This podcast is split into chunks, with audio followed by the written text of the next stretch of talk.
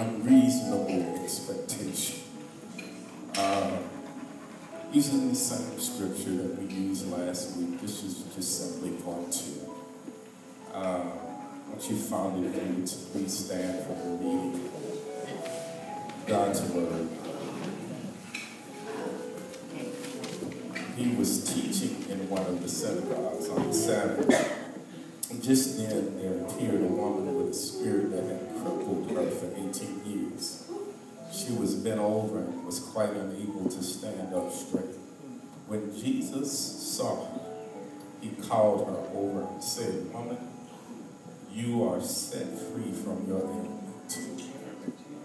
When he laid hands on her, immediately she stood up straight and began praising God. Told you we've embodied the experience of this sister in the text. The Lord add blessing to the reader and hearers of this written word. Your praise is important. I can't say that enough, that your praise is important. That your praise, you should not wait to praise God on Sunday, but your praise is important. There's some things that God is doing in your life during the week that is worthy of his praise. There's some things that God did for you yesterday where you should have stopped in the middle of where you were and began to dance on your feet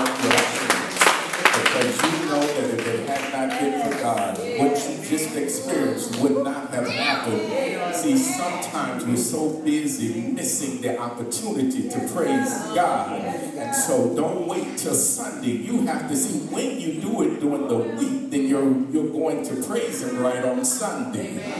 Uh, see, you should come with praise already. Not we don't come in here to be entertained. Uh, see, I'm getting deep in the message now that we stop. We stop. We stop. Let me preach this, and, and, and so that we can transition, uh, you know, from here to wherever you're going, and hopefully there's somewhere to get some food, some fellowship, some love. Uh, Amen. You know, nothing negative and nothing bad. Amen. Amen. Uh, once again, last week I talked about how this sister had an unreasonable expectation from God. Once again, just to highlight a few things, is that oftentimes we have unreasonable expectations of each other, but we don't have unreasonable, we should have unreasonable expectations of God, because God, as we were saying early, uh, is our everything who is capable of doing what anything. And so we should not limit God's power uh, to what we conceive as being possible because God still operates in the impossible. And so therefore we ought to have uh, unreasonable expectations of God. She, this sister, was found in church after 18 years in spite of her condition. She was still expecting something from God. We talked about that last week. Sister was bent, but still present in church. Didn't allow her condition to keep her from what? Church. There's some folk that's not in church this morning simply because, as I said last week, because they got the sniffles and they couldn't come to church this morning. But this sister, 18 years later, was still in church bent, still trusting God for her breakthrough and her blessing. Uh, won't he do it, church? won't he do it? But you have to what? Show up in order for God to what? Show out. I don't know about you, but I didn't come here to see you. I came here to see Jesus. And I believe that she showed up for 18 years bent because she was trying to get a glimpse of who Jesus was. uh, so, so she was expecting something from God. She showed up because I believe she expected God once again to show out in her life a miracle. And a miracle was not something she was just reading about, It ought should not be something that you've read about. It ought to be something right. that you expect in your life. Uh, and her expectation, watch this, matched her actions. Let me say that again. Her expectation matched her action. She responded when Jesus asked her to come to her rather than Jesus going to her. Uh, we said last week the fact that she was willing to break out of her situation is what led to her breakthrough. So we have to break out in order to experience what God's breakthrough. I don't know what you're stuck in and what you confined yourself to right now, but I believe God calls us to what? Break out in order to experience his breakthrough. So, so, so her breakout led to her breakthrough. Tell somebody around you it's time to break out. Ah, I don't know what you're trapped with, but tell somebody else it's time to break out. Ah, you've had the same attitude and the same mentality for too long. Right, You've experienced and walked in defeat for too long.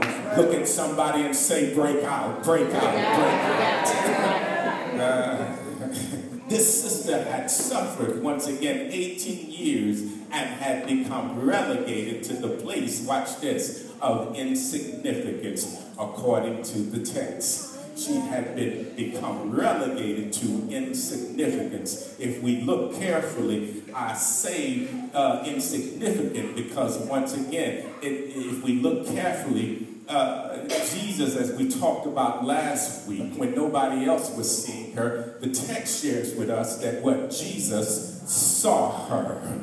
Oh, that's good news, as I talked about last week, that in the context of our condition, that Jesus can still what see us.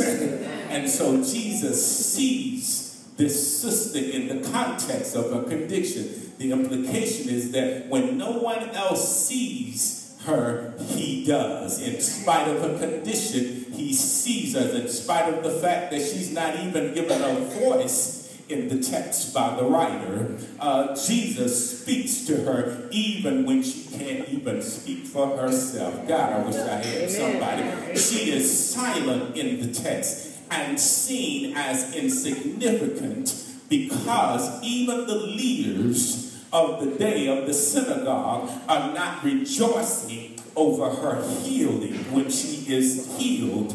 Matter of fact, they challenged Jesus and they're more concerned about when it was taking place than what that uh, than what had taken place. And so in their minds, in a real sense, she was what? Insignificant. they were more concerned about it being taking place on the Sabbath, but not about the fact that this sister had been set free from this infirmity, that this sister had been delivered, that this sister had been healed. That wasn't important to them. Uh, so therefore, in a real sense, once again, she's seen as insignificant. They weren't concerned about her. They were more concerned about their rules and their rituals. It's a sad thing, church, when we want, we want, when what we want stands in the way of what God is doing.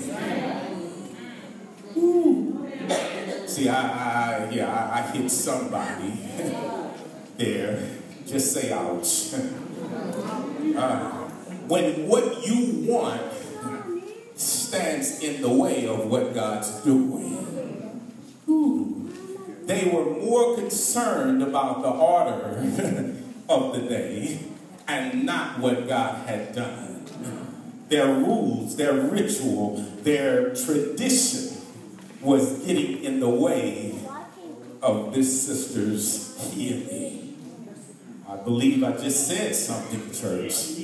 It's a sad thing when we allow what we want to see to stand in the way of what God is actually doing. Jesus takes the silent and insignificant character in this text and gives vision and voice. Allow me to submit to you that you should have an unreasonable expectation of God. That God will give vision and voice to you in spite of the oppressive conditions that surround your life. I'm just trying to speak to somebody that God sees where you are. Uh, and that God knows what to do, that God can still give vision and voice to your situation. uh, when others have deemed you insignificant and tempted to silence you, that God can still give vision and voice to you. Yes, he can. That's what we come to grips with in this text. When others have rendered you invisible, watch this, God will give vision.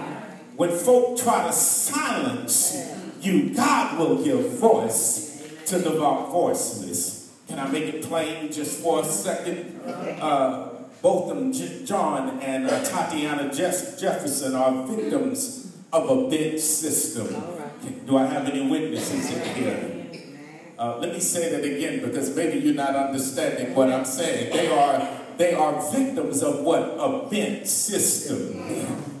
They are victims, and so one that has been what crooked and relegated people of color to the silos of secondary citizenship.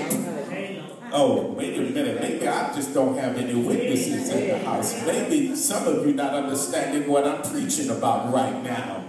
But but this this is that that we have a system in place that is bent and one that has been crooked and relegated certain folks to the silos of secondary citizenship. But I still believe that I have an I see I have an unreasonable expectation that God still hold, holds a courtroom where injustice is brought to justice. You see, I, I have an unreasonable expectation that God still operates on the behalf of those who uh, can't receive justice the right way. Uh, you see, Isaiah said it best the voice of him that cried in the wilderness, Prepare ye the way of the Lord and make straight uh, in the desert a highway for our God. Uh, every valley shall be exalted, and every mountain and hill shall be made low, and the crooked, the crooked shall be made straight. Uh, maybe you're not understanding what I'm preaching about. Watch this. And he goes on to say, and the glory of the Lord shall be what? Revealed, and all flesh shall see it together. For the mouth of the Lord has spoken. See, he will, God will give vision Yes, will. and voice to your situation. Do I have any? See, I don't know about you, but I expect God to give vision to my situation. No matter where I am, no matter how hard they try to suppress me or oppress me, I still believe that God will come through. It's just a matter of time. God will give vision and voice. A few weeks ago, I had the privilege of being in a room with six, seven black female judges in Dallas. What a blessing it was to see them sit on a panel hmm. and talk about our justice system. And so, thought about that as it related to this sermon and this situation, these situations that are occurring. Once again, I still have an unreasonable expectation that God will give vision and voice to our situations. And when I think about those six or seven black judges, that's vision and voice to our situation. And then the other day, yesterday I was scrolling through Facebook and uh, saw an article, an online article about the 19 black female judges that were elected in Houston and Harris County. Let me say that again 19. God will give vision and voice to our situations. Look, I don't believe, watch this, that everything, see, what I do believe, I don't believe that we have to have, that everything must be black. But I do believe that we need to have an equal and a true representation across the spectrum of our judicial system. I do believe that. I do believe that right now, under the circumstances, things are not what they should be. Amen. I do believe that we are uh, operating with a bent system, and I do believe that we've been relegated to the silos of secondary citizenship, where certain people believe, and it doesn't matter whether or not we're taken out or not. You know, I do believe that, but I do believe much greater that my God sees my plight, that my God will give vision and voice to our victory. I do believe that. God will do what God needs to do, that even when we have been silent, silence, that God is not silent. Uh, even when you become invisible, that God is still visible. Because he still gives vision and voice to the oppressed. God will heal, deliver, and set free. Let me say that again that God will heal, deliver, and set free. She was bent, but she had not become broken. Amen. Amen. Let me say it again. She was bent, Amen. but she was not broken. She wasn't broken because she was still showing up to church. Um, she was bent, but she was not broken. I believe she was ready to be healed. And she continued to show up in her condition, uh, believing that someday something would happen. Uh, Amen. Amen. I believe she had an unreasonable expectation that her God would show up and show out someday. I believe she was ready for when God was ready to do what God needed to do in her life. I say that because according to the text, Jesus touches her, but scripture in the NRSV, watch this stage, she straightens up it says, let me read it, when he laid his hands on her, immediately she stood up. Oh, y'all not hearing me. That, that, that when he laid her his hands, I was at Baylor and the Baylor professor talked about this. He said theologically. So I want you to make the distinction that theologically two things are happening here. Jesus touches her and she's healed. But it was up to her to watch this straight up.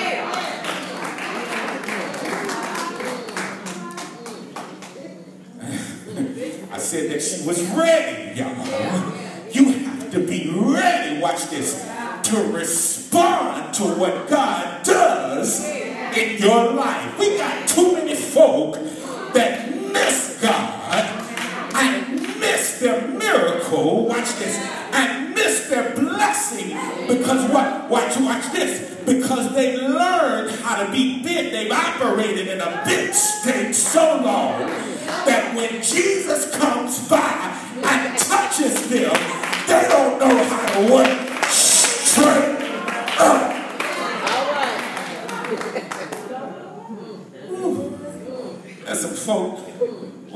God, you keep looking for the blessing and God has already blessed you. He's just waiting for you to what? Straighten up. it says immediately she what? Straightened up.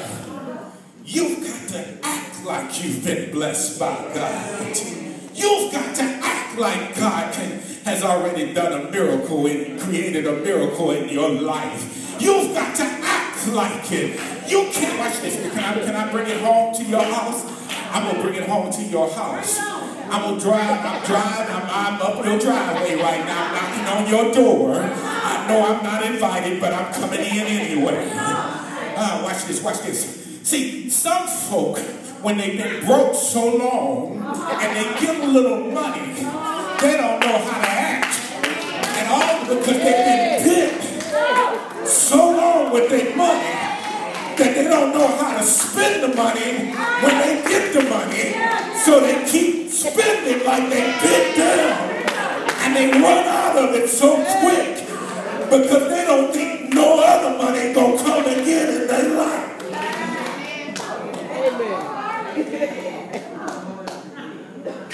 We, we, we, you operate in a dysfunctional manner after God has already what touched you.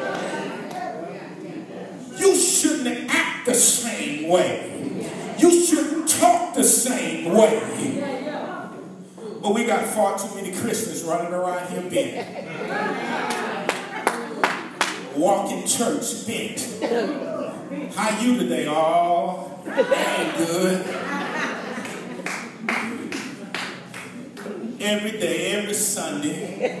Ain't nothing exciting, no, nothing to shout about, nothing to witness to, to anybody about. I, I just wonder, we wonder why the church ain't going. The church ain't going because every time folk out there on the street talking about the church from a bent position rather than a blessed one.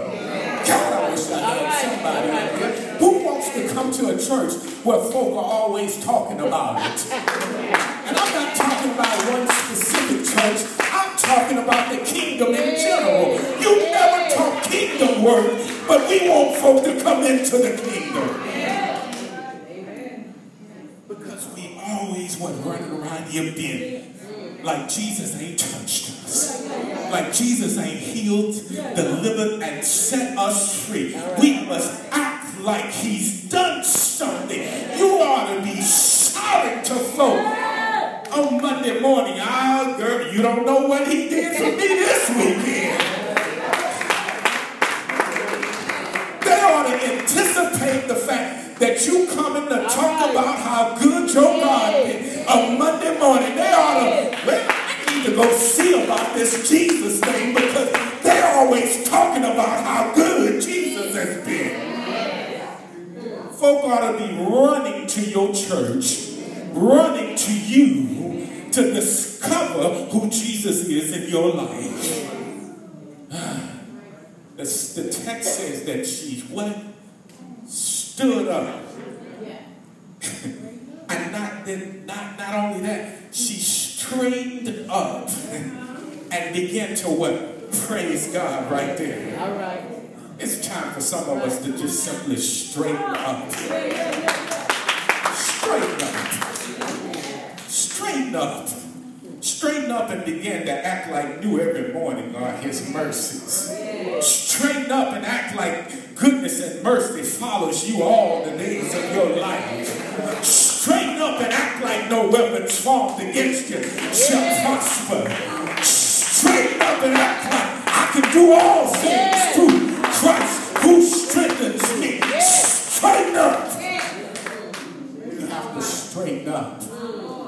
must have an unreasonable expectation of God. And when God responds, we must respond in a way by straightening up and acting in accordance to his will and his way. Ah, straighten up. Look at somebody and say, straighten up. Straighten up. Ah, it's time to straighten up. It's time we have been touched. You know, I can I can I can I'm getting ready to close this out. I'm closing this out. But but but in my sanctified imagination, I picture this sister who's been bent for 18 years. And, and, and, and, and I see her, and then Jesus touches her, and all of a sudden, you know, I, I, she can't see eye to eye to Jesus. And I believe that in some ways the text says she what immediately stands up. I believe part of her her her her, her that immediate response was that, oh Lord, I've been trying to look you in the eyes face to face. I've been trying to get to you face to face.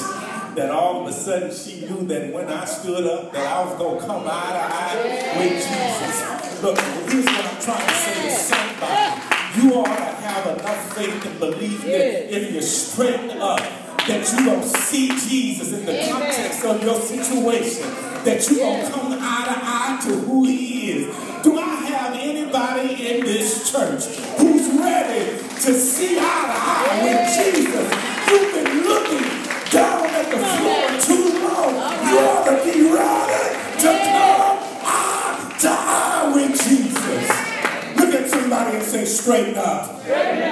Uh, in the context of what you're going through, you ought to be ready to see Jesus eye to eye, face to face. I don't know about you, but I'm ready to see him for myself in the middle of my misery because I know he can still provide a miracle. In the middle of what I'm experiencing, I'm just ready to see him for myself eye to eye. Come on, straighten up. Straighten up. Doors of the church are open.